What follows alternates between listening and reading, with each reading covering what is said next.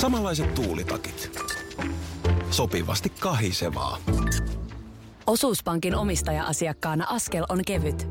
Mitä laajemmin asioit, sitä enemmän hyödyt. Meillä on jotain yhteistä. op.fi kautta yhdistävät tekijät. Ai että, täällä sitä kuulkaa ollaan. Mun nimi on Harri, Harri Niskala, jos ihan tarkkoja ollaan. Ja tervetuloa, hyvä kuuntelija. Tämä on Kahvipöydässä podcast. Varmaan kaksi vuotta sitten ekaan kerran aloin miettimään, että vitsi, olisi hauska tehdä omaa podcastia, mutta ei ollut oikein semmoista hyvää ideaa, ää, eikä oikein niin kuin semmoista lopullista halua tai, tai semmoista niin kuin, sitä, tiettekö, mikä lopullisesti puskee sen tietyn reuna yli, niin semmonen ehkä puuttu. Mutta nyt, 2019, tätä äänittäessä on toukokuun yhdeksäs päivä, ja tää on nyt sitten ihan ensimmäinen podcast. Ja vitsi mä oon, mä oon niin innoissaan, ja mä oon täällä, ja toivottavasti sinäkin oot siellä, ja toivottavasti teitä tulee paljon sinne lisää. No okei, olla rehellisiä, kymmenenkin riittää, tai edes yksi. Yksi kuuntelija, niin tää on voitto. Siis joku muu kuin mun äiti, tai isä, tai sisko. Jos joku, joku muu näiden rakkaiden ihmisten lisäksi kuuntelee, niin tää on voitto. Tää on niin, on niin järisyttävä voitto. Joten tervetuloa mukaan. Ää, lyhyesti tästä podcast-sarjasta, eli kahvipöytään istahtaa toinen toistaan kiinnostavampia vieraita. Ää, tähän ensimmäisen jaksoon mä en olisi voinut kuvitella ketään muuta kuin kärppien, Oulun kärppien kannattajaryhmä Poromafiasta Teemun. Ää, mä oon itse ollut aikanaan 2007-2008 jotain tällaista ää, perustamassa Poromafiaa on sitten jättäytynyt niistä hommista oikeastaan täysin pois. Ja, ja Musti, Teemu Musti, Mustonen on sitten nykymafian, minä sanoisin jopa, että jonkun asteinen El Jefe, semmonen sielu. Katsotaan, jakaako Musti mun kanssa tämän mielipiteen tässä, kun vieras saadaan mukaan.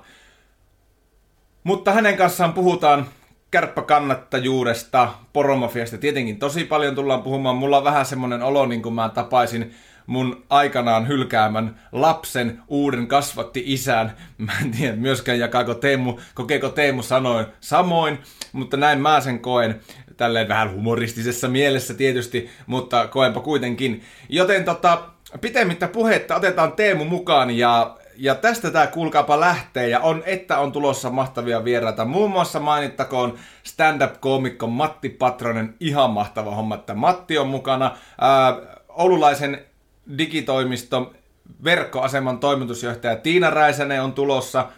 Ja siis ihan mielettömiä vieraita, ihan poikkeuksetta, ihan mielettömiä vieraita. Ja tämä on jakso numero yksi. Ja nyt me mennään!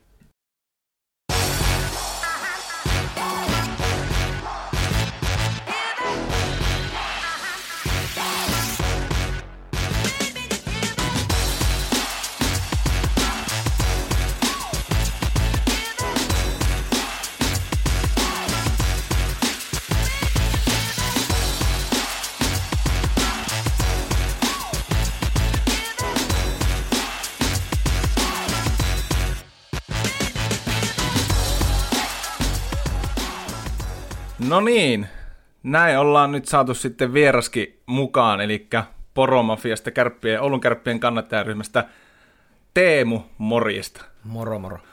Onko, onko hyvällä jalalla tänään liikenteessä? Kyllä tässä alkaa, tai no sanotaan nyt näin, että eilinen reeni painaa sen verran jaloissa, että se on, on vielä tukkonen, tukkonen takareisi, mutta eiköhän se tästä. Vähän Suu sport. käy kyllä kuin no niin. perämoottori tässä ei tarvitse tässä hommassa muuta kuin, että suu käy, kaikki muu menee sitten. Ei tarvitse istua ja jauhaa sulle rakkaasta aiheesta, eli Oulun kärpistä ja poromafiasta, mutta tota, mennäänpä ennen kuin mennään niin kuin sun tarinaan ja poromafian nykytilanteeseen ja näin, niin tehdään pieni aikamatka. Tehdään vaan. Tehdään aikamatka tuohon, tätä äänitetään tosiaan tässä ää, toukokuun 9. päivä, niin mennään noin reilu viikko, tai taitaa olla parikin viikkoa kohta aika, aika rientää, niin mennään tuohon seitsemänteen finaaliin Kärppiä ja HPK fanilla, fani, äh, välillä ja ehkä myös vähän kokonaisemmin tuohon Kärppien kauteen lyhyesti ja näin, niin miten, tota, miten itse niputtaisit menneen kiekkokauden, kotimaisen kiekkokauden nimenomaan Kärppien näkökulmasta?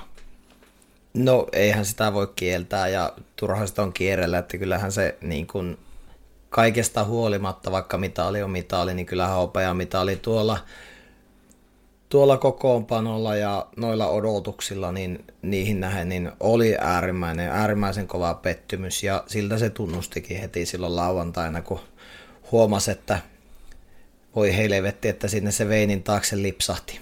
Mutta että tota, aika paljon kuitenkin niin kuin sitten loppupeleissä sitä, että justiin niin kuin joukkueesta ja valmennuksesta on kuulunut, niin se, että ainahan voi spekuloida näillä kaikilla jäähyillä ja oliko oikea vihelys, oliko tuomari virhe, mutta loppupeleissä siitä jää vaan aivan hirveä selittelymaku sitten, että, että siinä oli siinä seitsemännessä pelissä paikat ratkaista aikaisemmin, kutospelissä oli paikkoja ratkaista, mutta et ehkä ne Mamban mainostamat jääkiekkojumalat ei sitten tällä kertaa vaan yksinkertaisesti ollut, ollut meidän puolella ja silloin kun yksi maali ratkaisee, niin se voi pomppia sitten ihan kummalle vaan ja mitä HPKlta pois ottamatta. Se on seitsemän pelin sarja ja kun neljä kertaa voittaa, niin silloin on mestaruutensa ansainnut. Ei siinä. Se on karvas pettymys, mutta kaikki kunnia voittajille. Kyllä. Tuossa tota, Kärpillähän oli muutenkin vähän yskähelle lähti loistava ennätys runkosarjan jälkeen, niin tuo playoffit liikkeelle itselläkin tuli oikeastaan vuosikausiin niin kuin tosi tiiviisti seurattua, niin tuntui vähän, että joukko ei oikein missään vaiheessa ehkä päässyt siihen potentiaalinsa huipulle. Miten sä näet, Jaakko, yhtään tätä näkemystä? Joo, siis kyllä mä sitä tuli hyvin paljon mietittyä omassa mielessä ja sitten kavereiden kanssa pohdiskeltiin, että mistähän se nyt homma kiikastaa, kun se runkosarjan raikas ja erittäin jalkava meno, niin ei sitten tuota, ei sitten tuota niin toteutunut eikä realisoitunut tuolla playereissa ja ehkä siinä sitten oli tosiaan sitä näitä paljon mainostettuja menettämisen pelkoa ja sitä, että kyllä se kuitenkin urheilu on myös hyvin paljon pääkopasta kiinni, niin, niin, niin sitten se, että ne paineet oli vaan yksinkertaisesti niin kovat, että, että ammattimiehilläkin alkoi sitten varmaan korvien välissä vähän tuntumaan se, että e, entäs jos me ei voitetakaan. Mm, kyllä, siltä se kieltämättä välillä, välillä näytti, mutta joukkue yksin tietää, että mikä se totuus on, ja tosiaan niin kuin sanoit, niin tuohon nyt ei kannata tähän Heponiemen, Aleksi Heponiemen jatkoerässä saamaan korkeammailla 2 plus 2 sen enempää mennä, mutta tota, tuomareillekin sattuu virheitä ja nyt se tuli vähän huonon paikka. Kyllä, että dramaattiseen paikkaan sattuu virhe, mutta sitten voidaan taas mennä siihen, että siellä niitä dramaattisia virheitä sattui meidän jätkille aikaisemmissa, aikaisemmissa vaiheissa peliä. Kyllä. Tota, yksi juttu vielä ennen kuin mennään eteenpäin, niin mun on ihan pakko tarttua. Mun pitää myöntää, että kun tuli, mäkin olin tätä seiskapeliä katsomassa, oltiin itse asiassa samassa, samassa katsomossa antamassa tukea kotijoukkoille ja tulin sitten kotiin ja siinä sitten pienessä tunnekuohussa tuli sitten tonne ihan, totta kai Instagramiin sitten vähän laitettua vähän tota, mielipidettä, kun kävi tämmöinen episodi tosiaan niille, jotka ei tiedä, niin pelin päätyttyä, kun HPK voitti mestaruuden, niin Raksilassa rupesi raikaamaan hyvin, hyvin ajankohtainen biisi, selvästi finaalisarjaa varten tehty biisi, HPK on tämmöinen voittobiisi ja sinne tuli sitten myös HPK oma kuuluttaja tuolta Ritari Areenalta. Eli tavallaan ää, Raksilasta tehtiin hetkeksi HPK kotihalli, niin tota, omasta mielestäni ihan farsi, mutta tota, mitä nä- näkökulmaa, minkälaista löytyy poromafian mieheltä tähän?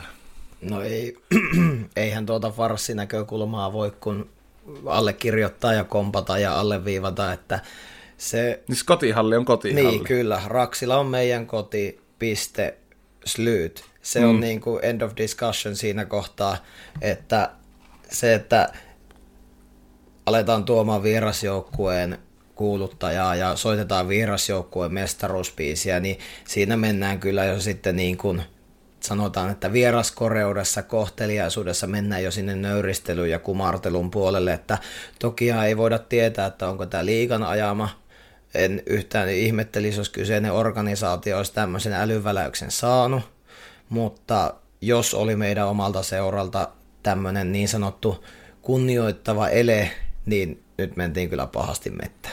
Kyllä, mutta tähän väliin, tota, jos hyvä kuuntelija tätä satut kuuntelemaan, niin tehdään tämmöinen pikku ristiin mainostus, eli minä, minä Harri on mukana myös hyvin pian alkavassa podcastissa nimeltä Petopodi, joka käsittelee sitten Oulun kärppiä estä takkaa sivusta ja kaikilta laajoilta ja näin, niin tota, ensimmäisessä pilottijaksossa, jos et ole sitä vielä kuunnellut, niin, niin, niin laitetaan myös kahvipöydän kanaviin tähän linkit, niin ää, meillä on skuuppi. Todetaan vaan näin.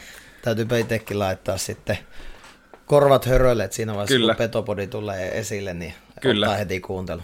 Meillä on siellä skuuppi, mutta se ei ole nyt tämän päivän juttu. No niin, se on todettu. Se oli farsi ja sitä ei saa takaisin. Se oli omasta mielestäni, niin kun, nyt mentiin jonkun, jonkun rajan yli Kyllä. myös omasta mielestä. Mutta hei, ne on menneitä ja mestaruus on jaettu ja kesä alkamassa. Tota, mennään Teemu pikkusen ajassa varmaan aika reilustikin taaksepäin. Milloin sulla niin kun, milloin sä niin kun näet, että kärpät tuli sun elämään niin kun jollakin asteella ehkä vähän isommin? Mm. Tai ei välttämättä isommin, tai silleen, niin kun, että milloin sulla niin alkoi realisoitumaan, että aha, Oulussa on tämmöinen jääkiekkoseura kuin kärpät? No se, missä vaiheessa se realisoituminen tapahtui, niin mm, olisiko ollut, jos en ihan väärin muista, niin varmaan pääsiäisen seutua vuonna 1998, kun oltiin tuolla rakkaan kummisetäni Petri ja hänen perheensä luona käymässä. Terveiset vaan Petrille, jos satut sitten jossain vaiheessa kuuntelemaan. Ja tuota, päätti pikkupoja istuttaa sitten tietokoneen eteen ja näytti, että tässä on Oulun kärppien nettisivut ja siinä kohtaa kiinnostus heräsi ja jos en aivan väärin muista, niin sitten seuraavalla viikolla pyydettiin isäukkoa tulostaa Duane Derksenin ja Janne ai, ai, Salvan ai, ai. pelaajakortit. Nyt painellaan ja, hyviä nappeja. Ja, ja näillä, siitä se vähän niin kuin se kipinä jäi, kipinä jäi niin kuin siinä kohtaa sitten kytemään, että se ei pienen miehen maailmassa, silloin kun Kajanissa asuttiin ja itsekin hokissa kiekkoa pelasin, niin kyllä täytyy rehellisesti myöntää, että siinä vaiheessa oli Marko Kilpeläinen ja Antti Tenhunen ja kumppanit oli ne kiekkomaailman kovimmat starbat siinä kohtaa, mutta että sitten kun kärpät nousi liigaa ja, ja, ja siinä kaupan päälle vielä lähdettiin perhe muutti Etelä-Suomeen, niin se lähti tavallaan se kärppien kannattaminen ja se roihuva liekki lähti sitten pikkuhiljaa vuosi vuodelta ja kilometri kilometriltä sitten kasvamaan isommaksi.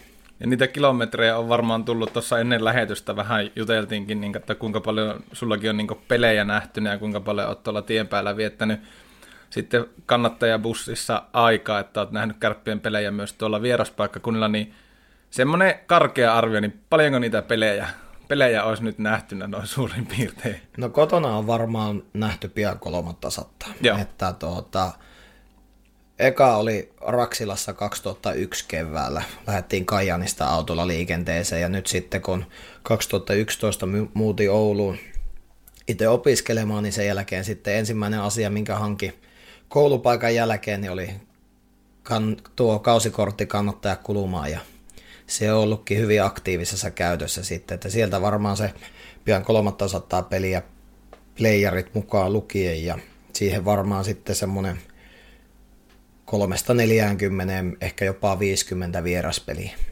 No se on kyllä pakko sanoa, että kunnioitettava määrä, että siinä on tota, tullut nähtyä jos jonkinlaista kokoonpanoa kärpissä. Miten tota sieltä 90-luvun lopulta tähän päivään, onko tullut mitään tämmöistä niin kaikkia oikein sykähdyttävintä suosikkipelaajaa. Toki on paljon hienoja pelaajia on kärpissä näinä vuosina nähty, mutta kuka sulla niin ensimmäisenä nousee mieleen semmoinen, että – No tämä oli semmoinen kysymys, että mä mietin pitkään, että kenethän sieltä nostaisi, että kun 13-vuotiaana pääsin ö, silloisen radiomafian Pietarin kadun Oilers Go Go-ohjelmassa haastattelemaan Jari Piku Viuhkolaa, haluatko lätkätoimittajaksi kisassa, niin se tietysti jätti omat jälkeensä ja tuolla tota, sählyn puolella, kun on itse pelailu, niin, niin, niin pelinumeroksi sattuneesta syistä on valiko, valikoitunut 35 sinne tolppien väliin, kiitos Markus Korhosen, mutta kyllä tota,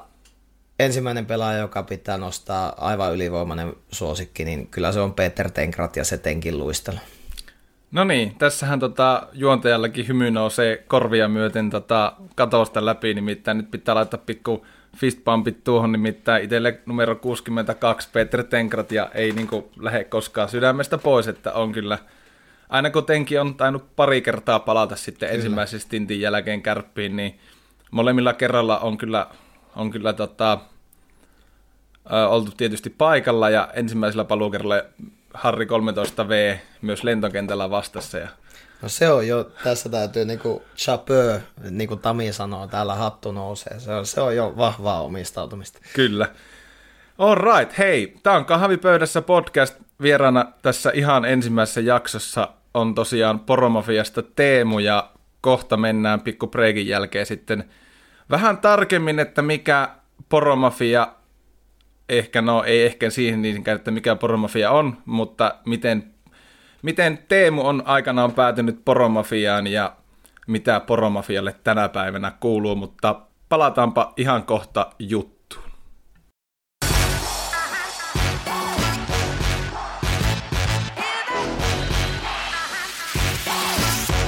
Näin on pikku breikki vietetty kahvipöydässä podcastissa. Täällä ollaan ensimmäistä jaksoa vietellään ja mulla on vieraana Oulun kärppien kannattajaryhmästä Teemu. Kaikki hyvin. Kaikki on aivan loistavasti ja aina kun pääsee kärpistä puhumaan, niin silloin on kaikki hyvin. Kyllä. Mä, mä rupesin tätä podcastia miettimään ja lopullinen konsepti hioutui ehkä tuossa viimeisen parin kuukauden aikana. Sanotaan näin, että kahden vuoden prosessi tuli päätökseen ja tässä ollaan, niin kun rupesin vieraita miettimään, niin en tosiaan oikein muuta tavallaan ää, aloitusjaksoa pystynyt kuvittelemaan, että jotenkin se pitää kärppiin liittyä. Ja sitten kun itselläkin on, on historiaa tuolla vähän menneenä vuosina poromafiaan, niin oli aika helppo sitten päätös kysyä Teemua vieraaksi ja mukava, että oot täällä. Oikein mukava olla täällä. Tuota niin, poromafia taitaa olla niin, että 2007-2008 joskus joku voi muistaa ehkä tarkankin päivämäärä, itsellä ei jotakin vapuun tienoa 2017 ehkä kun ensimmäisiä, ensimmäisiä tota, ajatuksia on aiheesta piirretty. Kuusi, kuusi nuorta miestä, pojan koltiaista nuorta miestä päätti, että nyt tälle kärppien kannattajatouhulle jotain vähän uudenlaista ja aikaa on mennyt. Itse en ole enää vuosikausi ollut missään aktiivisessa toiminnassa. Hyvä, että on jäähallilla käynyt välillä – välillä tota, edes käy, kääntymässä, mutta tota, Poromafia voi tänä päivänä hyvin, laulu raikaa ja homma on niin, kuin niin sanotusti aika isolla liidulla. Kyllä. Tänä päivänä. Paljonko teitä aikana, jos meitä oli kymmenkunta, niin paljonko, paljonko Poromafiassa tänä päivänä on porukka? No, noin suoralta käyttää semmoinen raaka-arvio on varmaan, että aktiiveja meillä on semmoinen 30 tällä hetkellä, ja sitten jos on jotakin tämmöistä isompaa häpeninkiä näitä niin sanotusti vähän passiivisempia tapauksia koitetaan aktivoida mukaan ja vanhoja partoja houkutella mukaan, niin sitten varmaan päästään jo sinne 5-60 huitteille, että siinä alkaa olla jo laumalla kokoa. On niin sanotusti passiivikannattajat, vanhat parrat ja sitten on vanhat parrat, jotka on hävinnyt kuin pieru sinne kuuluisaan autiomaahan, mutta tota, ehkä tässä pikkuhiljaa itsekin tämä kevät oli kyllä ihan hyvä signaali itsellekin, että vielä vanhakin jaksaa. Miten poromafialla ne on niin yleisesti menee? Tietysti mainetta on monenlaista Suomessakin poromafialla, mutta miten niin luonnehtisit Teemu semmoista niin yleismeininkiä, että miten, miten poromafialla tänä päivänä menee? No poromafialla menee niin kuin erittäin hyvin. Sanotaan, että menee varmasti paremmin kuin koskaan aikaisemmin.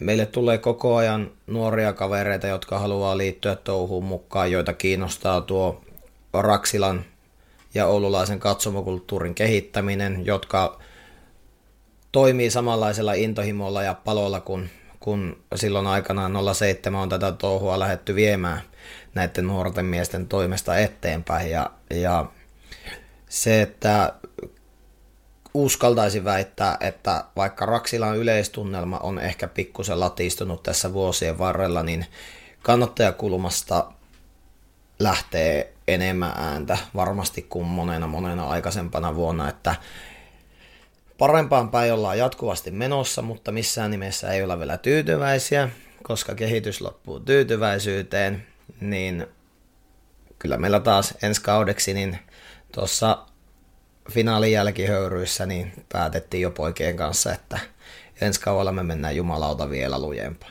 No sitä jään kyllä mielenkiinnolla oottele, nimittäin aika isolla on, on touhu, touhu tota tänäkin päivänä ja, ja niin kuin meininki, meininki on niin kuin viimeisen, viimeisen päälle, että mielenkiinnolla oota, että miten niin kuin, mutta ainakin semmoinen niin yleishavainto, että onhan se niin kuin keski-eurooppalaisempaan suuntaan koko ajan menossa. On kyllä ja nimenomaan se, että lauluraikaa lauluraikaa käytännössä 60 minuuttia.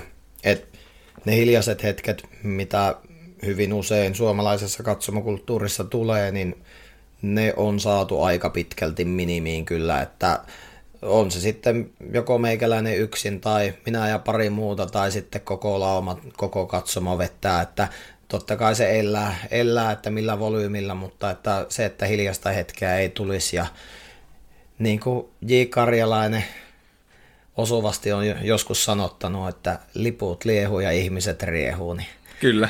Näin, näin se oikeastaan sitten menee. No, tämä on, tää on myös helppo allekirjoittaa ja, ja jos tuo, että lauluraikaa läpi pelin, niin siitä myös äh, osoituksena se, että, että kyllä sai itselläkin tehdä ihan pitkästä pitkästä aikaa hommia, että sai äänen riittämään.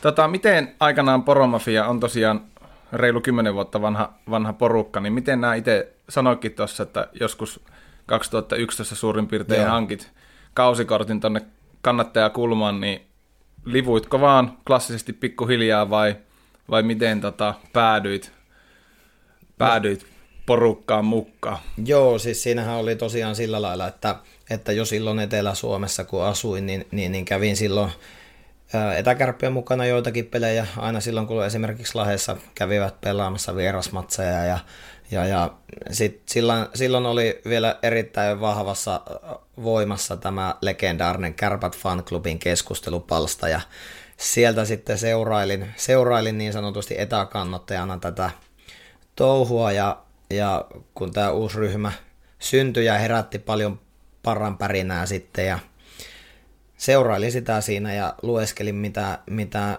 jätkät touhuaa täällä päin ja, ja, ja se alkoi tunnustaa siltä sitten. Siinä samalla alkoi itse Sveitsissä, kun olin vaihto yhden vuoden ja seurailin siellä sitten taas sitä kannattajatoimintaa, niin se alkoi se kiinnostus sitä keski-eurooppalaista kannattajatoimintaa kohtaan itselläkin sitten syvenemään ja siihen alkoi perehtymään ja siihen upposi tavallaan syvemmälle ja syvemmälle, niin siinä vaiheessa tajusin sitten, että tota, jos joskus Ouluun muutan, niin tämä on se touhu, mitä mä haluan sitten tehdä. Ja sitten kun koulupaikka varmistui ja rupesi Ouluun muuttua suunnittelemaan, niin kyllä siellä sen kausi, heti hyvänä kakkosena sen kausikortin jälkeen varmaan oli, oli että tuota, tämän samaisen KFCn palstan kautta niin laitoin viestiä sitten Poromafian tunnareille sinne ja kyseli, että miten teidän matkaan pääsee, että mä haluaisin liittyä kehittämään tätä toimintaa. Ja siinä vaiheessa tuli vielä tyly, ei muuta kuin mukaan vaan ja tervetuloa ja se jäi vähän niin kuin siihen, mutta sitten vähän niin kuin työnsin itteni sitten väenvängellä matkaa, että ekassa, ekassa kotimatsissa niin erätaululla tartuin silloista kapoa makea hihasta ja sanoin, että hei, että mikä teidän porukka on, että viekö mut sinne matkaa, että esittelee mut jätkille, niin pääsen mukaan toimintaan ja sillä tiellä nyt sitten olla.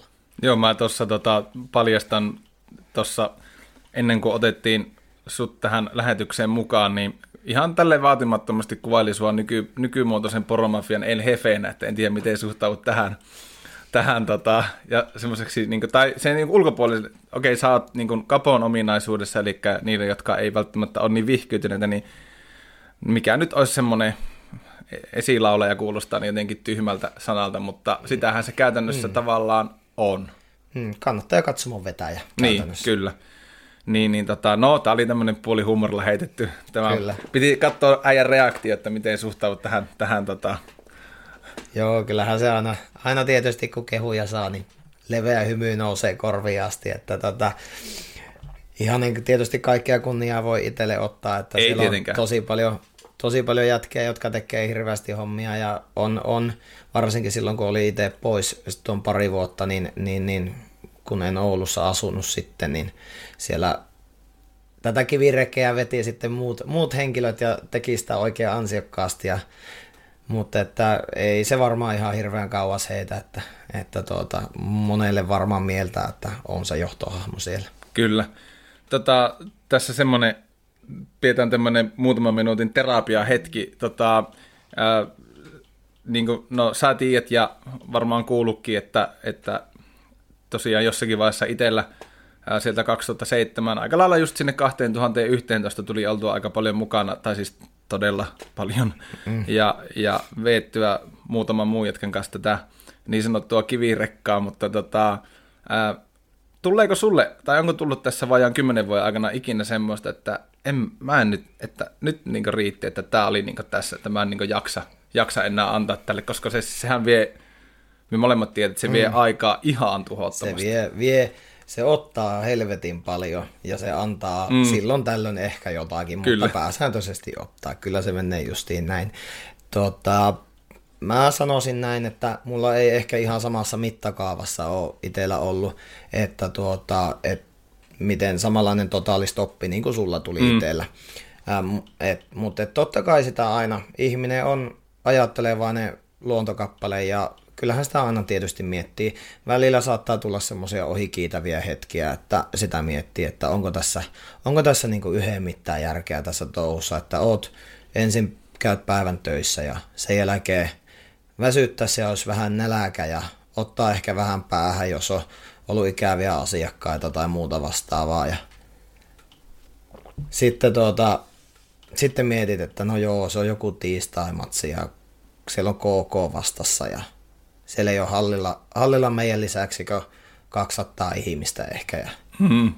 Sitten kaikkea ei välttämättä edes kiinnosta ja sitten pitää itseä, itseä ja sen lisäksi vielä niitä 20 muuta jätkää piiskata siihen, että ei nyt anneta periksi, että nyt painetaan täysillä, niin kyllä se on välillä, välillä on ollut semmoisia ohikiitäviä hetkiä, kun tosiaan miettii, että onko tässä mitään järkeä, mutta että kyllä se loppupeleissä kuitenkin sitten aina, aina se rakkaus ja intohimo intohimo on voittanut ja mä oon itse aina nähnyt sen niin, että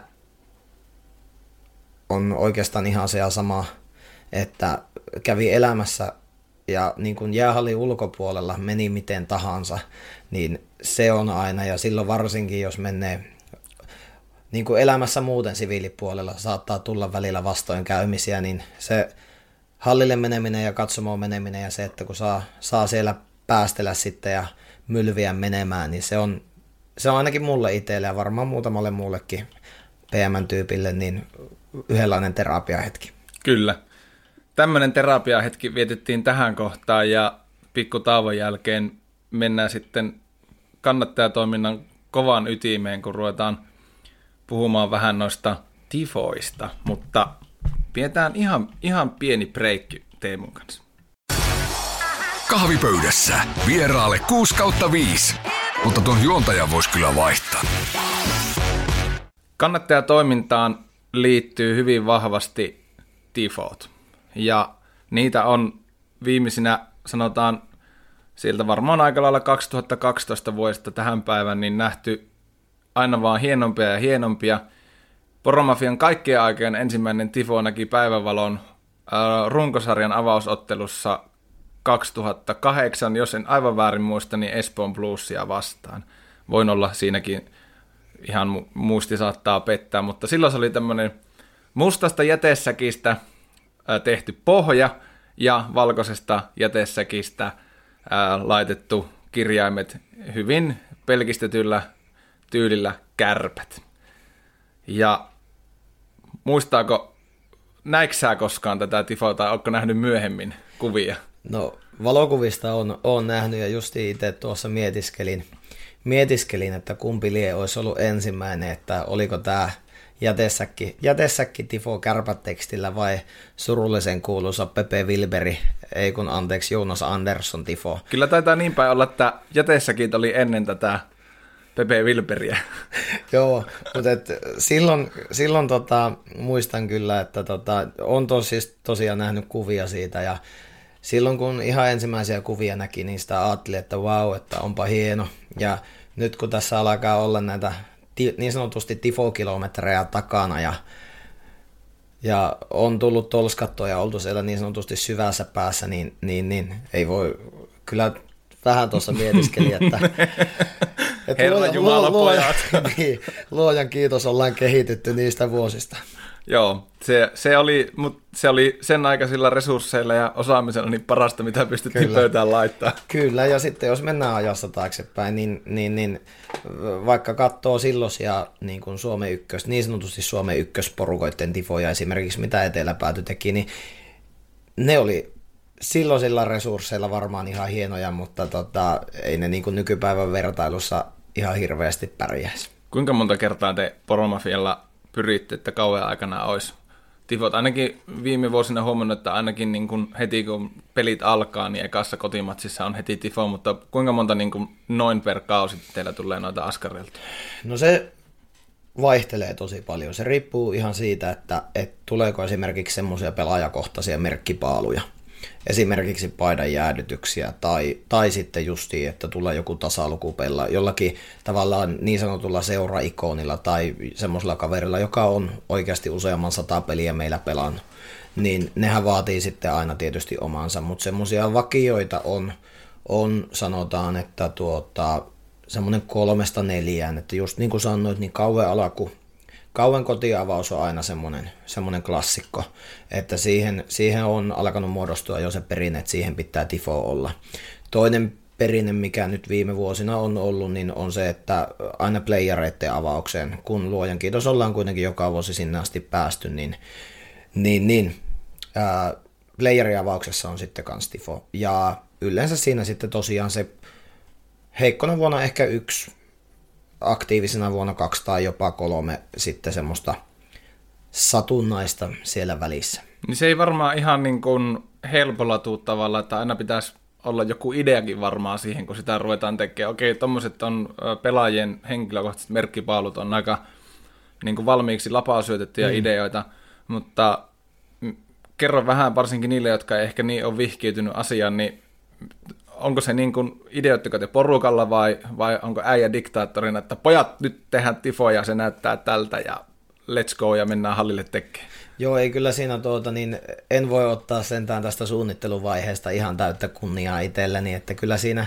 aika villi brainstormaus on, on aina käynnissä ennen, ennen että tota, kyllä me niitä porukalla mietitään, koska on tärkeää myös sitten se, että se ei ole liian samanlainen kuin mitä on aikaisemmin ollut, että aina pyritään löytämään joku uusi jippo, uusi juju, millä, millä sitten tehdään ja jotakin uusia ajatuksia, uusia teemoja sinne taustalle. Että se pohja, pohjimmainen ajatushan on aina tietysti jollain tavalla pyritään sitomaan Ouluun ja Kärppiin tai Ouluun tai Kärppiin. Ja sitten tuota... Mutta on päälle ihan hyvä rakentaa. Niin, siinä on, siinä on ihan hyvä niin kuin runko, koska kuitenkin pohjimmiltaan Tifossakin on kysymys siitä, että se on katsomokoreografia, jolla pyritään sitten niin kuin konkretisoimaan sitä rakkautta ja intohimoa omaa seuraa kohtaan, niin se on ihan hyvä lähtökohta siihen. Mutta tota, sitten aina vähän, vähän riippuen siitä, että esimerkiksi tuon viime viime kauden eli 2018 kevään mestaruuden jälkeen, niin, niin, niin nyt syksyllä oli tämä Rokitifo ja siihen oli ihan selkeä sitten asiayhteys, kun ennen finaalisarjaa Tapparaa vastaan, niin Mamba Manner otti tämän Roki-vertauksen sitten, että Kärpät oli se Roki ja Tappara oli se Ivan Dragomainen kone sitten siinä sarjassa. Niin aina tämmöisiä, että pyritään, ollaan korvat höröllä, ollaan silmät, silmät ja korvat auki ja koitetaan poimia sieltä sitten semmoisia niin sanotusti ajahermolla olevia teemoja, mitä voitaisiin sitten käyttää. Miten tuommoista kun lähdetään sitten tekemään, niin te menette käsittääkseni hallille ja sitten on materiaalit siellä, mutta avaa vähän kuuntelijoillekin sitä, että miten siitä ideasta päädytään siihen, että se on siellä ää, Raksilan päätykatsomassa sitten koko komeudessaan levällään.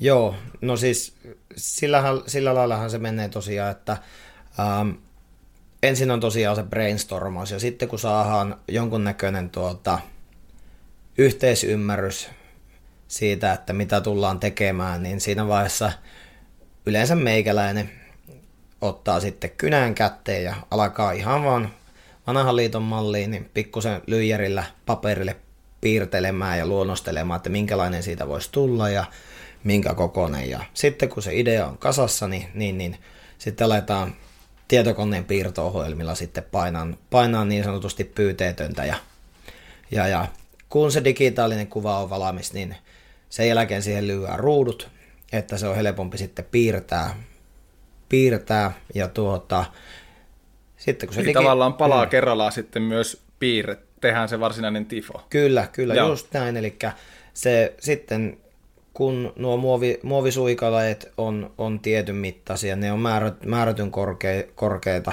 että esimerkiksi meillä muistaakseni, jos en väärin muista, niin taitaa olla kaksimetrisiä ne, ne, ne muovit tällä hetkellä, niin sitten se tarkoittaa sitä, että aina kaksi metriä korkeutta ja sitten se määrätty määrä on se sitten 8 tai 10 tai 16 tai niin kuin parhaimmillaan ollut 25 metriä, niin, niin, niin aina sitten sen mittaisia suikaleita vedetään ja sitten aina suikalle kerrallaan piirretään tussilla ääriviivat, että tiedetään mistä maalataan. Ja sitten kun kaikki suikalait on kasassa, niin katsotaan, katsotaan vähän, että, että ne viivojen päät on sentään suurin piirtein niin kuin samalla kohtaa, että voi alkaa maalaamaan. Ja sitten otetaan pensselit kouraan ja ruvetaan maalaa. Ja kun kaikki no, kaistaleet on maalattu, niin sitten ei muuta kuin teipillä, teipillä kassaa ja sitten ehkä käytetään katsomassa. Yleensä käytetään, varm, varmistetaan, että se ole ihan hirveä katastrofi, että sen kehtaa maailmalle paljastaa ja sen jälkeen sitten taitellaan oottelee showtimea.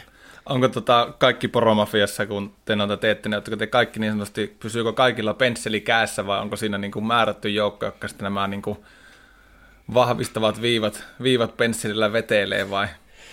No tuota, mun täytyy ihan rehellisesti nostaa tässä kohtaa käsi pystyyn, että mä taiteellisen johtajan ominaisuudessa niin on helvetin huono pitämään pensseliä kädessä. Okay. Siinä vaiheessa yleensä, kun ö, mä oon sen kuvan piirtänyt digitaaliseksi ja sen jälkeen yleensä ollut vielä vetämässä tussilla ne reunaviivat sinne, niin sitten jätetään näille muille, muille se työn sarka siinä kohtaa, kun pensselillä aletaan sutimaan, että yleensä mulla menee siinä vaiheessa sitten siihen kokonaisuuden valvomiseen ja muuhun lorvailuun. Kyllä, kyllä. Kauan tuommoisen, niin kun mietitään yhden tifon tekoa, niin kauanko kestää, että saa, saa niin, kun, niin sanotusti esityskuntoon tuommoisen tifo?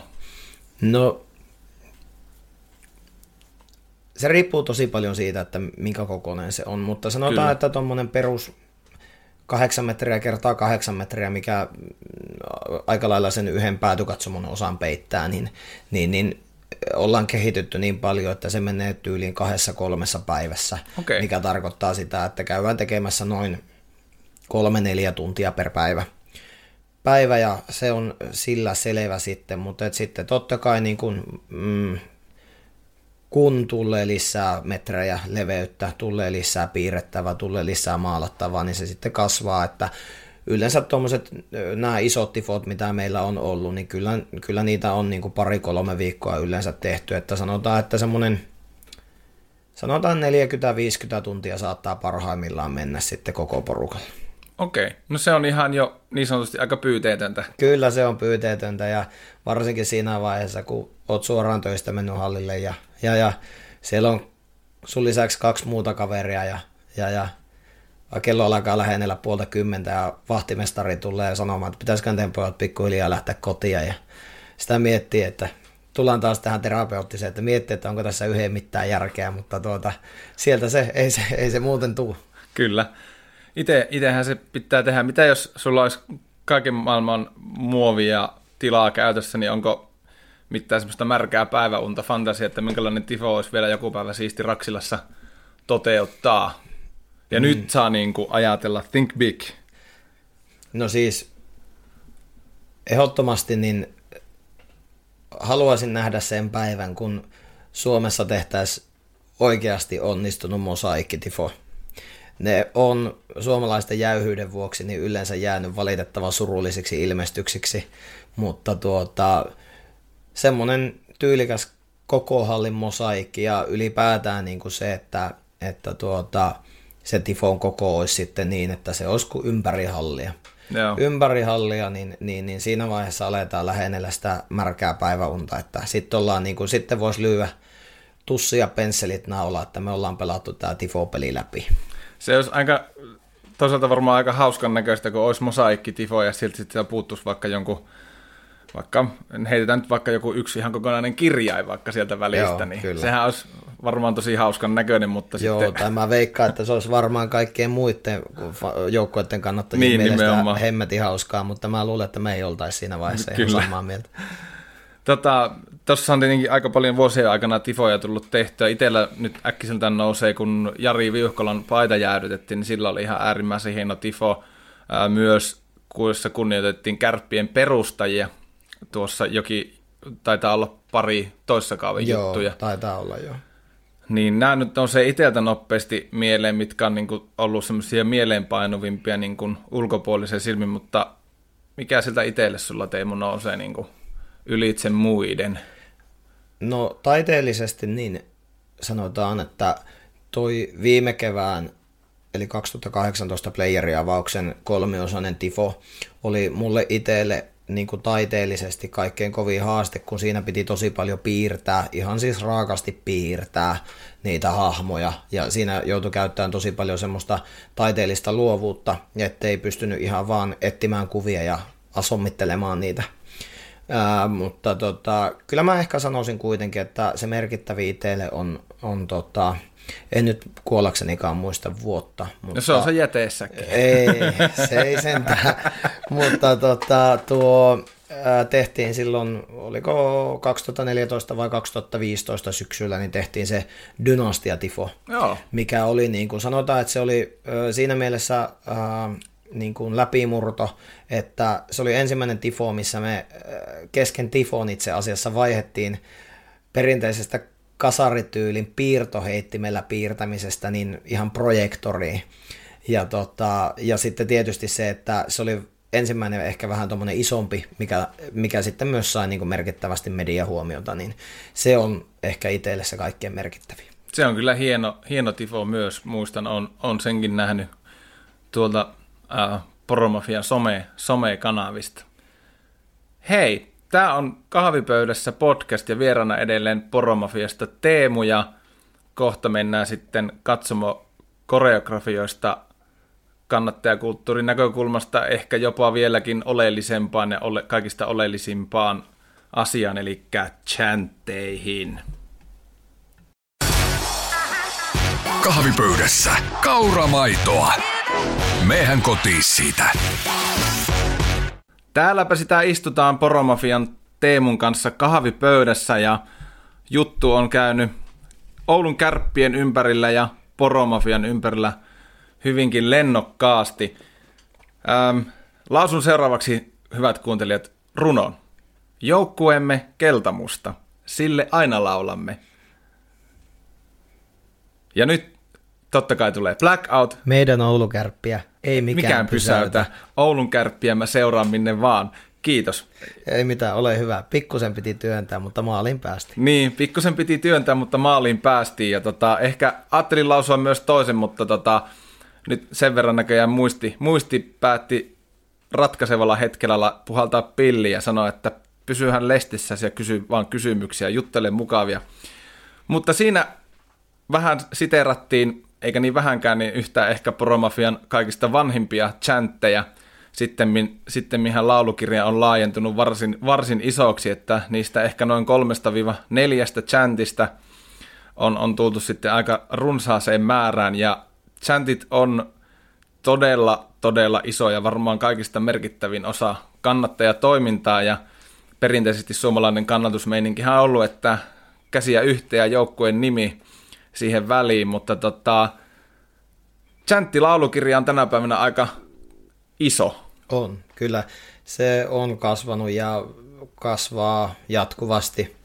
Että sanotaan, että joka, ettei homma kävisi liian tylsäksi, niin pyritään aina tuota, sanotaan, että yhdestä kahteen senttiä per kausi tuomaan aina sisään. Okei. Miten tota, mm, aikanaan silloin ennen sotia, kun Poromafia perustettiin, niin, tota, niin, niin ää, se oli aika lailla semmoista niin kuin porukalla pallottelua. Ja silloin oli muun muassa, muistan tämmöisiä ryhmän sisäisiä sääntöjä, että ne ei saanut olla millään tavalla ennakoivia. Tavallaan, että ei voitu laulaa mestaruuksista tai voitoista, jos ei ollut selvää, että näin käy. Jälkikäteen miettinyt vähän, että onpa ollut hassu, hassu tota, ja ehkä vähän outokin logiikka, mutta miten tänä päivänä, minkälaisen konsensuksen myötä chantit syntyy? No siinä on ehkä, ehkä vähemmän semmoista tota, sillä lailla konsensusta, tai sanotaan, että sitä brainstormausta, että pääsääntöisesti niin menee niin, että... Tuoppi olutta ja... Niin, että sitten se menee käytännössä niin, että yleensähän se menee, se brainstormausvaihe on siinä kohtaa, kun et, katsotaan, että minkälaiseen melodiaan sitä lähdetään vä, niin kuin vetämään. Ja joku tulee jonkun hyvän melodian kanssa, joka on semmoinen tarttuva ja koukuttava, ja tuota, sitten yleensä, no yleensä meikäläinen. Viime, viime vuosina erittäin vahvasti meikäläisen käsi alla on nuo, niin, niin, niin otetaan sitten tuo Juuseleskis moodi päälle ja aletaan sitten sanottaa, sanottamaan ja tuota, Eli toppa mahorkaa ja... Kyllä, kyllä no ei sentään, että mä pysytellään tuossa tuota isossa kolmosessa, että jos pari pikkukaljaa ottaa siinä, kun luomistyötä tekee, niin se ei tuskin on keltään pois siinä vaiheessa. Ja, ei, se ei ole kyllä. Niin, niin äh, joo, sitten kun jonkunnäköinen äh, idea kautta luonnos on siitä, että mi, miltä se chantti voisi kuulostaa noin niin kuin sanojen puitteissa, niin sitten yleensä haetaan semmoinen niin kuin yleinen hyväksyntä. Yleinen hyväksyntä porukalta, että kyllä se sen vaatii, että ää, siitä on ainakin valtaosalla ryhmästä, niin on, on semmoinen positiivinen fiilis siitä, siitä säntistä, että tätä voisi oikeasti vettää. Miten tota, laulukirjassa on myös, myös säilynyt näitä ihan alkuaikojen lauluja, eli ilmeisesti chantit kestää aika mukavasti myös aikaa. Kyllä ne kestää. Et toki sieltä on tosi paljon semmosia niin kun, tippunut pois, mitkä ei vaan yksinkertaisesti lähe. Että sehän niin kuin, turha on pitää semmoista laulua mukana, joka ei vaan Mikä siellä olisi semmoinen, mainit, mikä olisi tippunut, katsotaan muistaako meikäläinenkään. No ihan ensimmäisenä tulee mieleen tuota niin, YouTube-suosi on saavuttanut Horto Magico. Joo. Kyllä. Että tuota, se on ehkä enemmän semmoinen, että äh, sitä alkoholivaikutuksen alasena saatetaan vähän hassutella, mutta ei se mitenkään niin kuin vakavalla mielellä tai tosissaan vedettynä ole enää kyllä mukana. Ja toinen tämmöinen klassikko, mikä on yritetty ikivihreänä sitten palautella takaisin, niin on äh, legendaarinen kasakka. Okei. Okay. Että tota, mutta tosiaan niin äh, nämä on justiin tämä joukkueemme Kelta Musta ja sitten tämä pohjoisesta tulee jengi mahtavin, niin ne on semmoiset kaksi, mitkä on ihan sieltä niin kuin alkuajoista asti pysynyt ja niihin on Raksila yleisökin oppinut niin hyvin mukaan, että niitä olisi, olisi ihan hullua jättää ne pois mennään tässä vaiheessa. Okei, eli oululainenkin kiekkoyleisö hyvänä hetkenä niin lähtee ihan jopa, lähtee vaikka ihan jopa niin kuin laulamalla mukaan. No ainakin se fanikatsomo, että sielläkään ei tietysti ihan kaikki jatkuvasti samalla, mm. samalla pieteetillä laula menemään kuin poromafia, mutta sitten yleensä nämä kaksi on semmoisia, mihin sitten osallistuu ainakin valtaosa siitä katsomosta. Joo, mun, mä muistan tämmöisen ohikiitävän hetken tuli nyt taas mieleen. Taisi olla äh, jotain 2012-2013 vuosi ja asuin silloin täällä Oulussa tuolla Peltolan kaupungin osalla ja äh, tiesin toki, että on pelipäivä, mutta elettiin just tämmöistä aikaa, että äh, ei, niin kuin, ei vaan lähtenyt, ei niin kuin millään muotoa. Ja istuin kahvilla, syksyinen, kaunis syksyinen iltapäivä ja äh, tuuletusikkuna auki ja jostakin kaukaa rupeaa kuulumaan laulantaa. Joo. Ja mä rupean kuuntelemaan, että mikähän juttu, ja kuuntelen, näen sitten, että no sieltähän tulee pari, pari nuorta poikaa kärppäpajat päällä, ja laulavat juurikin tätä pohjoisesta, pohjoisesta tulee jengi mahtavin ja kävelevät siitä meidän ikkunalla, niin mun piti ottaa ihan semmoinen takanojaa siinä tuolissa ja rupeta kahvi, että mun työ on tehty. Kyllä. Kyllä siinä täytyy sanoa, että itsellä tulee erittäin vahvoja, vahvoja samaistumisen tunteita tähän, että kyllä se aina kun kuulee, että jossain kaupungilla tai joku nuori, nuori poika tuota, niin laulaa, joku junnu laulaa sitten itse sanotettua sänttiä, niin kyllä siinä hyvä, aina leveä hymy nousee korville, että tämmöisenä hauskana knoppina pystyy heittämään viime talvena, niin, niin, niin tosiaan sählyä kun pelasin, niin ää, meillä oli kotimatsi Tsemppi-areenalla Kempeleessä ja vierana oli Sastamulo Kings Kemistä ja heillä oli tämmöinen nuorten juniorien kannattajaryhmä mukana sitten ja, ja he, he olivat sitten ottaneet, omaksuneet näitä meidän, meidän nyky, nykylaulukirjassa olevia tsenttejä matkaa ja muuttaneet sen sitten vaan käytännössä parilla sanalla niin kuin Sastamolo Kingsin säntiksi, niin okay. ei, eihän siinä vaiheessa voinut olla edes pahana siitä, että ovat niin räikeästi ryöstäneet, että kyllähän siinä, kyllä siinä sai olla vaan hyvillä mieliä vähän jopa ylpeä itsestään. Että.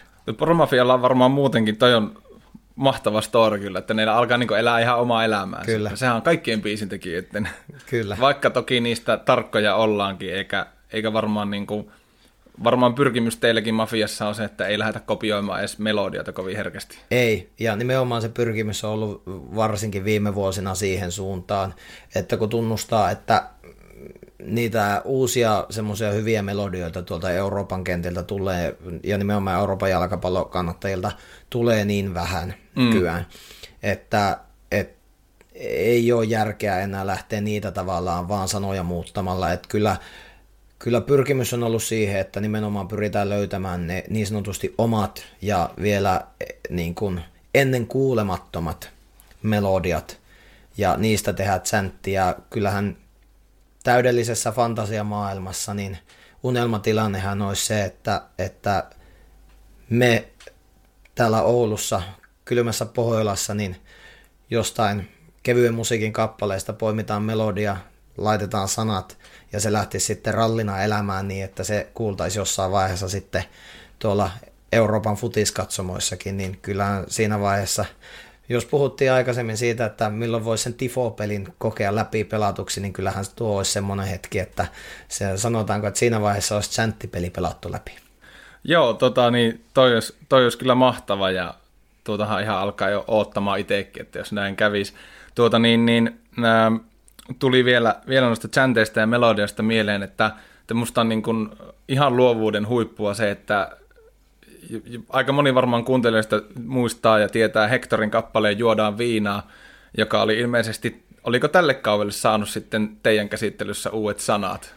Öö, kyllä siitä taitaa itse asiassa, en ole ihan varma, että onko nyt kausi vai kaksi, että se on aina, ollaan pärjätty liian hyvin, niin jouduttu aina vähän päivittämään sitä, sitä että tota, siinä vaiheessa, kun voitettiin kahdeksas mestaruus, niin ei voitu laulaa enää, että mestaruuksia on meillä seitsemän, että tälle vuodelle piti vaihtaa sitten, että mestaruuksia on meillä kahdeksan. Mulla tekisi mieli haastaa sut pienen chanttilaulanta, mutta en tiedä, onko sä semmoiseen valmis.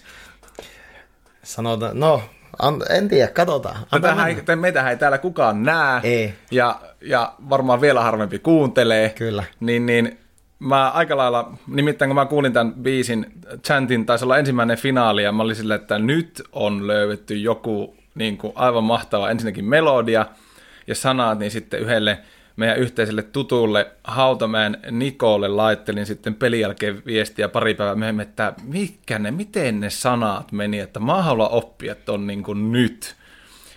Ja Mä väittäisin, että mä muistan, mutta jos sä oot valmis tämmöiseen pieneen heittäytymiseen, tää oli ihan ennalta suunnittelematon.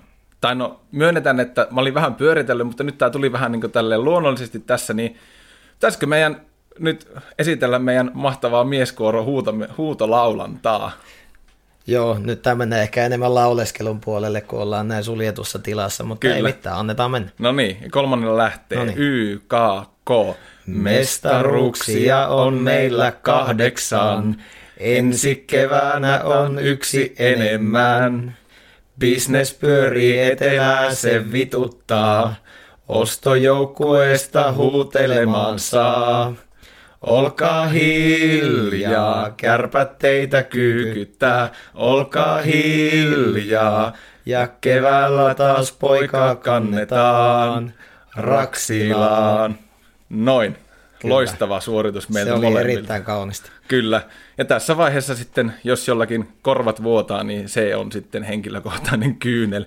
Tuota hei, ähm, yksi juttu olisi vielä, mistä voitaisiin tähän loppuun puhua. Eli tota, äh, Kärppien kannattaja katsomo on sieltä I-vasemman, I, I-katsomon laidalta 2004 siirtyi GH-katsomo kulmaukseen, ja siitä sitten joitakin vuosia silloin, kun Poromafiakin eli ja hengitti, niin siirtyi nykyiselle paikalle, eli kärpät hyökkää kaksi kertaa niin sanottuun, ollaanko me nyt sitten niin kuin Ouluhallin, Ouluhallin päädyssä, Kyllä. juuri näin.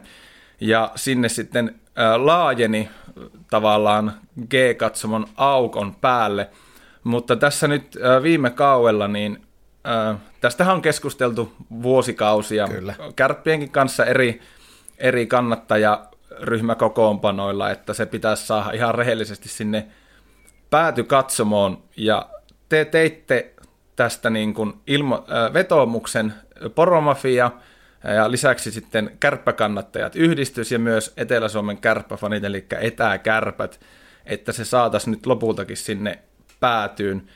Te istuitte kärppien kanssa tästä alas, mutta homma ei vissiin nyt mennyt ihan niin kuin te olitte ajatellut. No joo, on istuttu ja pari kertaa, pari kertaa ollaan palaverattu, että ensimmäisellä kerralla niin ihan suoraan sanottuna niin touhu oli aika nihkeää seuran puolelta, että varmaan ajateltiin seuran puolella, että tarjotaan nyt herroille vähän kahvia ja keksejä ja he pysyvät tyytyväisinä sitten, mutta en tiedä, olisiko sitten tullut vähän yllätyksenä, että, että kun ei annettukaan niin her- herkästi periksi ja, ja lähdettiin niin sanotusti korottamaan panoksia siinä Te olitte pelissä, puolet pelistä hiljaa. Kyllä, muun muassa se. Ja piettiin tavallaan sitä meteliä sitä kautta, niin, niin, niin sitä keskusteluhalukkuutta ja kompromissihalukkuutta alkoi sitten yhtäkkiä löytyäkin ja, ja, ja ö, ei, ei, ole vielä, ei olla vielä siinä tilanteessa, missä me halutaan, mutta, mutta kliseisesti eteenpäin on menty. Mikä siinä Kärpillä eniten niin kuin kiikasti? Oulu, Oulussa Sanomalehti Kalevakin tästä taisi kirjoittaa, eli tämä tuntui Kärpillä, että se on vähän niin kuin rahakysymys. Kyllä, ja aika pitkältihän se on nimenomaan juurikin siitä. Eli vaikka se näin paatuneen urheiluromantikon sydäntä vereslihalle raastaakin, niin, se on business. Niin, niin kyseessä on urheilubisnes. Mm. Ja silloin se on se sisään tuleva raha ja ulos menevä raha, mikä määrittää sen, sen seuratoiminnan ja nimenomaan tämän urheilubisneksen hyvinvoinnin. Silloin kun tulee rahaa enemmän sisään kuin mitä se lähtee ulos, niin seura voi taloudellisesti hyvin ja, ja silloin on hauista panostaa myös siihen, että joukkue on kilpailukykyinen joka vuosi ja sitten taas jos alkaa, aletaan mennä viiva alle, alkaa jäämään miinusmerkkisiä lukemia, niin, niin, niin sitten se näkyy valitettavasti sitten myös kentällä. Et se on, Uh, mutta henkilö... me molemmat, sori mä keskeytän, mutta me molemmathan tiedetään, ja koko Suomi tietää, että kärpät takoo ihan järkyttävää tulosta. Kyllä. Omistaa 70 prosenttia yhdestä Suomen suurimmista rockfestivaaleista. Kyllä. Ja lisäksi on erilaisia niin kuin, uh, tytäryhtiötä siinä, että se on konserni periaatteessa. Kyllä, ja onkin. Niin, ja onkin konserni. Niin eihän se nyt, jos miettii, että kannattaa katsomaan saataisiin niin kuin päätyyn, mm. okei siitä varmasti tulisi paranpärinää, jotka on pitkään istuneet Kyllä. omilla paikoillaan, mutta ei se nyt, kyllähän siinä varmaan on myös semmoinen, että ei haluta niin kuin kumartaa toiseen suuntaan ja pyllistää toiselle, vaikka se käy nyt, että tavallaan siinähän vähän tulee semmoinen olo, että noi on arvokkaampia meille kuin nämä. Okei, rahallisestihan he onkin mm, arvokkaampia, kyllä. mutta tavallaan, että varmaan Kärvilläkin aika hankala paikka niin kuin tasapainotella tuon jutun kanssa, mutta mitä teidän laskelmat? Mä ymmärrän, että te olitte kuitenkin ihan niin kuin vähän niin sanottu Excel-peliä pelanneet, että mikä se olisi se, mitä teidän laskelmat kertoo? Joo, siis äh, sikäli ollaan pelattu Excel, Excel-peliä ja tehty laskelmia, että nimenomaan kysymyshän ei niin kuin isossa kuvassa ollut siitä, että seisomapaikkojen määrää pitäisi kasvattaa, vaan meidän ajatus oli se, että tämä nykyinen kannattajakatsomo plus sitten samassa Ouluhallin päädyssä toisella puolella oleva EF-kulma ja sieltä olevat seisomapaikat yhdistettäisiin yhdeksi isoksi kannattajakatsomoksi keskelle päätyä. Eli silloinhan se tarkoittaa sitä, että seisomapaikkojen määrä ei muuttuisi, koska silloin ne alle jäävät istumapaikat niin sanotusti, niin pystyttäisiin sitten siirtämään niille, niille vapautuville seisomapaikoille. Ja ainakin omasta mielestä, ryhmän mielestä, niin, niin, niin se, että ongelmahan ei missään vaiheessa ole kannattajakatsomullakaan ollut se, että sieltä paikalta ei kentälle näkisi. Visuaalisesti ja nimenomaan katselun kannaltahan ne on ihan hyvät paikat. Mm, Sieltä kyllä. näkee kyllä pelin.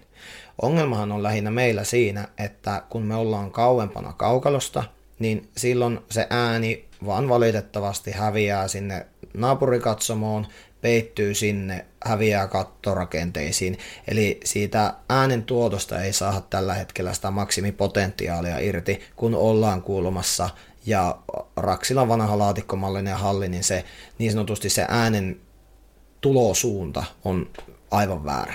Joo. Eli toi on niinku lähtökohtaisesti se, ja se, että eihän meillä tosiaan mitään, eihän meillä mitenkään voikaan olla niin kuin kausikorttimyynneistä kassavirtalaskelmia ja muita, että nehän on seurahallussa ihan täysiä, mm. niihin me ei voi oikeastaan sanoa juuta ja jaata, kun ei meillä ole mitään faktaa. Mm. Mutta se, että ää, se on ehkä niin kuin lähestymistapa, lähestymistapa ero, että molemmilla on sama päämäärä, ää, ajatella Oulun kärppien parasta, mm. mutta ne lähestymiskulmat on vaan niin totaalisen erit, että me ja se perimmäinen ajatushan siinä on nimenomaan se, että eihän me haluta, me ei haluta lisää huomiota. Me halutaan vaan ja ainoastaan Oulun kärppien parasta siinä asiassa. Me halutaan, että hallilla olisi parempi tunnelma ja me uskotaan, että se parempi tunnelma toisi sitten lisää rahaa Oulun kärpille, kun se tunnelma siellä hallissa on semmoinen asia, mitä ei TV-lähetyksen välityksellä voi niin kuin välittää samalla tavalla kotikatsomoihin niin se olisi mahdollisuus tuottaa siitä semmoinen elämys, eli käytännössä ihan ilmainen markkinointikikka kärpille. Ja, ja sitä kautta niin kuin, sitten, että ei suoranaisesti välttämättä, mutta välillisesti sitten. Mm. Että se hallille tuleminen olisi taas niin, kuin, niin sanotusti siisti juttu muillekin kuin meille niin sanotuille elinkautisvangeille. Kyllä. Mä muistan, äh, viime talvena kävin äh, ekskursiolla isäni kanssa tuolla Tukholman päässä – katsomassa Ruotsin, Ruotsin liigan ottelua ja, ja sielläkin oli vanha halli, Tukholman vanha tota, Johanneshov hmm. halli ja sille vaikka ei niin pelaajista tunne ketään, okei muutama suomalainen nimi oli tuttu, mutta kyllä niin kuin, toki niin taustoistanikin johtuen niin huomio kiinnittyi siihen niin kotijoukkojen Djurgårdenin fani päätyyn, että kyllä sitä ihan mielellään kuunteli ja katteli. Kyllä. Että kyllä se niin ainakin tämmöiselle satunnaiskatsojalle oli niin enemmän kokemus kuin se peli. Kyllä, ja tätä samaa äh, markkinointitaktiikkaahan käytetään esimerkiksi Saksassa. Mm. Että kyllä se Saksan futis, futiksessa, niin Bundesliigassa, niin aika monella seuralla se vahva kannattajapääty ja vahva kannattajapäädyn luoma tunnelma on, on se markkinointikikka, millä saadaan sitten houkuteltua ihmisiä sinne stadionille. Mm, kyllä. Ja sehän tässä onkin niin kuin jollain tavalla ehkä jopa absurdia, että, että jos mietitään tätä meidän lähintä ää, liikajoukkuetta Ruotsin puolelta, Luulajaa, jossa on asukkaita vähemmän kuin Oulussa, ja siellä on pääty, päätykatsomo, ja se on se, mikä pitää meteliä ja pitää sitä meininkiä yllä siellä hallissa, niin jollain tasolla on vähän absurdia, että matkaa on noin kolme tuntia ajomatkaa. Mä en nyt muista, että monta, montako sata kilometriä se on, mutta ei, ei montaakaan sataa. Olisiko pari sata mm. ehkä, suurin piirtein.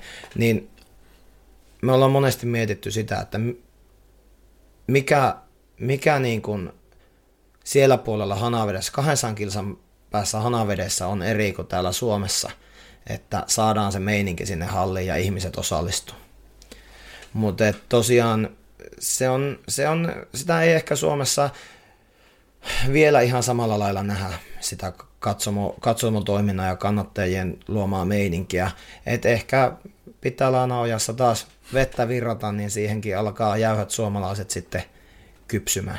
Kyllä, ja parempaan päähän mennään. Joo, jatkuvasti ajan. mennään parempaan suuntaan. Että lähes, niin varmaan en tarkkaan tiedä, mutta varmaan aika monella liikaseuralla jonkunlainen kannattaja katsomo jo löytyy. Kyllä, ja tässä pienenä piikkinä rakkaalle seuralle, niin, niin aika monet liigaseurat on tehneet sen siirron. Että Tampereella tehtiin molempiin päätyihin kaupungin molemmille joukkueille omat kannattajapäädyt tai kautta kuulumaukset, mutta selkeästi parannettiin kannattajakatsomoiden sijainteja ja olosuhteita. Raumalla siirrettiin kannattajakatsomo monen vuoden taistelun jälkeen keskelle päätyä. Että kyllähän se, kyllä, kyllä niitä tapahtuu muuallakin Suomessa, niin miksi ei meillä? Kato, tämä jäyhäpohjainen, niin Kyllä. kaikki on vähän hittaampaa ja jäyhempää. Tota, uskoiko sä Teemu siihen, että vielä, vielä nykyraksilassa niin tämä siirtymä tapahtuu, vai pitääkö meidän odottaa, että lyö lapiomaahan ja ruvetaan rakentaa uutta areenaa Oulu? Mm, mä haluaisin olla optimisti ja, ja tuota, sanoa, että kyllä ilman muuta. Mutta, ei se teidän varmaan teidän taisteluasenteesta jää ainakaan ei, kiinni. Se, se, ei, se ei siitä meidän yrityksestä ainakaan jää kiinni. Mutta että realiteetit on mitkä on ja se, että ehkä kompromissien kautta, niin miksi ei, mutta mm. kyllähän se selkeä iso sysäys niin vaatisi sitten, että tuota, tulisi joko se uusi, uusi areena, milloin se nyt ikinä tuleekaan, jos, no sitä jos se nyt ikinä vuotta, tulee. 15-20 vuotta suunniteltu. Kyllä, ja varmaan toiset 15-20 rakennetaan, niin kuin Suomessa on yleensä tapana. Mm.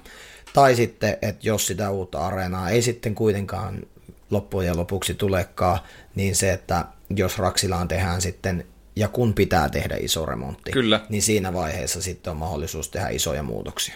Kyllä, eikö nyt ole se tilanne, että nyt niin kuin nykyisellä kaupunginvaltuustollahan tämä Raksilan saneeraus pöydälle pamahtaa. Kyllä. Että siellä ratkaisuja joudutaan kaupungin päässäkin tekemään terveisiä vaan sinne tuota valtuustosaliin. Että käykää itse toteamassa Raksilla nykykunta ja miettikää, että pitäisikö tehdä jotain isompaakin mm. välillä asialle. Kyllä. 10 000, 10 000 vetävä monitoimiareena on myös kaupungille matkailuvaltti. Kyllä, hoks, hoks. kyllä, hoks, hoks. Totta, Äh, ihan loppuun vielä, niin käännetään vähän jo katseita ensi syksyyn ja tulevaan kauteen. Champions Hockey Leaguean lohkoarvonta tulee tässä aika piankin päälle. Kyllä. MM-kisojen aikaahan se aika lailla... 22. toukokuuta. Kyllä, joo. Joko, vieläkö silloin pelataan MM-kisoja? Eikö se perinteisesti siihen, aika lailla sen jälkeen on arvo? Aika lailla varmaan sen jälkeen. Täytyy ihan rehellisesti sanoa, että sen verran, sen verran sydänverta vuodotetaan kärpeen hyväksi, että ei ole paljon jaksanut laittaa kyllä, ajatuksia ristiin kyllä. noiden MM-kisojen osalta. Juu, ei, ei mennä niihin, se on ihan toinen puheenaihe. Tota, mutta se on tulossa hyvinkin pian ja uusi kausi on ovella aiemmin kuin arvatakaan, niin minkälaisia ajatuksia? Joukkojahan taas kerran aika aikamoisesti leviää ympäri maailmaa. Osa on jo äh, pari pelaajaa on ainakin niin kuin tehnyt ja, ja huhuja on, että Pohjois-Amerikka on taas menijöitä. Mutta tota, milläs ajatuksin tie, että vieläkin vähän sydän vuotaa ton Game 7 ja hopeamitalin jälkeen, mutta jos ihan pikkusen Teemu kurkataan tonne ensi syksyyn, niin miten sä näet, että kuinka kilpailukykyinen joukkue kärpät saa tällä kertaa jälleen kasaan? Aivan varmasti tulee kilpailukykyinen joukkue. Tämä kevät jättää varmasti myös sekä joukkueeseen että toimistolle sitä nälkää. Ja, ja toivon mukaan jättää niin paljon nälkää, että ensi talvena sitten pyyhitään palkintopöytä sekä CHL että liigassa, ja että tuo joukkueen vahvistaminen on sitten sen mukainen. Et ihan mielenkiintoisia nimiä siellä on ollut huhuissa, mitään ei siellä vielä paketoijaan sekä joukkueessa että toimistolla tätä päättynyttä kautta, niin aika hiljaiseloa on vielä menty, mutta, mutta kyllä mulla on vahva usko siihen, että joukkue tulee olemaan erittäin kilpailukykyinen. Ja se, että tota, ennen kaikkea se, mä uskon ja toivon, että panostetaan myös siihen Champions Hockey Liigaan, että ainakin meille kannattajille se on iso juttu, että pari päivää me siinä finaalin jälkeen murehittiin ja, ja, ja vuodatettiin kyyneleitä sitten ja, ja, ja nyt on kyyneleet pyyhitty ja aurinko nousi sunnuntaina ja nousi vielä maanantainakin, niin, niin, niin sitten alkoikin näyttää maailma taas ihan erilaiselta ja ruvettiin jo suunnittelemaan sitten Euroopan reissua tuonne syys, okay. elosyyskuun mahtava, taitteeseen. Mahtava. Hei, ihan loppuun vielä, mun on pakko nostaa yksi kissa vielä pöydälle. Tässä nyt alkaa kohta meillä aikakin loppumaan, mutta miten tota, eräs pelaaja, jota nyt ollaan kovaa vauhtia tuomassa takaisin niin sanotusti Ouluun, täällä tota, Teemu pyyhkii huuliaan, että Joo. nyt tulee varmaan, mutta tää, mun on pakko nyt testata, että millä mielin, varmasti niin iso yleisö Oulussa ottaa Janne Pesosen ihan mielellään takaisin, mutta sä oot kerran lähtenyt kärpistä ifk niin mä tiedän, niin, että miltä se näyttäytyy kannattajien silmiin. Meillä loppuu kohta pöytätilaa mm. kesken, mm. Teemu on tulossa pöydän yli ihan just. Mutta tota, miten, tota, miten te, minkälainen vastaanotto on Pessille luvassa, jos ja kun hän syksyllä taas kärppäpajan päällensä pukee? No tuota... Ja tuota, tuota. nyt rehellinen mielipide. No siis äh, sanotaan näin, että jos olisi analyyttinen puhtaasti urheilu, urheilullisista syistä ajatteleva, niin äh, kyllä mulla varmasti kova pelaaja, ei siinä mitään. Ja tuota, mutta tietysti, mutta. mutta oman huolensa aiheuttaa, että tämmöinen hieman jyppimäinen kerran vielä pojat, ikämiesten kokoontumisajot, niin asettaa pienet harmaat pilvet siihen, että miten käy tälle nopealle ja vahvalle ja luotettavalle joukkueelle. Mutta onko mitään kaunoja siitä, että kun Pessi aikanaan lähti no, IFK? Tullaan tähän kannattajanäkemykseen ja kannattaja Teemun näkemykseen, niin kyllähän se vaan valitettavaa faktaa on, että kun oot kerran, kerran selkäs kääntänyt, niin, niin, niin anteeksi voidaan ehkä antaa, mutta ikinä ei unoheta. Kyllä. Näinhän se menee. Hei, tosi paljon Teemu, kiitoksia, että tulit tähän ihan ihka ensimmäiseen kahvipöytä-podcastiin vieraaksi. Meillä aika hurahti niin nopeita, että taisi mennä, tais mennä reilusti yli tunnin, mutta se ei haittaa, kun kiekosta ja kärpistä puhutaan, niin silloin ei ole aikamääreitä. Mutta me ruvetaan nyt tässä kohtaa lopettelemaan. Tosi paljon Teemu, kiitoksia. Kiitos, että pääsi osallistumaan. Ehdottomasti ja tota, ensi kautta kohti ja tässähän tota, vähän silleen maksumieheksi joutuu allekirjoittanut, että tämä haastatteluhan ei täysin niin kuin vastapalveluksetta onnistu, eli todetaan se tähän nyt nauholle, että ensi kaudella meikäläinenkin hieman useammin kuin tällä kaudella, niin siellä fani katsomassa tulen olemaan mukana. Kyllä, sopimusehtoihin kirjattiin, että vähintään viisi matsia pitää käydä. Nyt se on nauhalla ja sitä ei editoida pois. Hei, kiitos tästä ja tähän loppuun todettakoon, että kun tämä jakso oot kuunnellut, niin näitä on tullut nyt kerralla sitten myös kaksi ulos, eli toisessa toisessa jaksossa sitten on vähän toisenlaista, vähän erilaista puhetta tämmöisestä heittäytymisestä ja itsensä kehittämisestä siellä vieraana mun vanha kollega Fanni, mutta ihan loistava jakso oli tämä. Kiitos Teemu vielä kerran ja tota, hallilla tavataan. Näin teemme. Kiitos. Kiitos. BookBeat 90 päivää maksutta on crazy! Siis nyt voit kokeilla BookBeatia ja nauttia äänikirjoista koko kesän. Mitä vielä odotat? Aloita maksuton kokeilujaksosi jo tänään. BookBeat. Nothing beats a good book.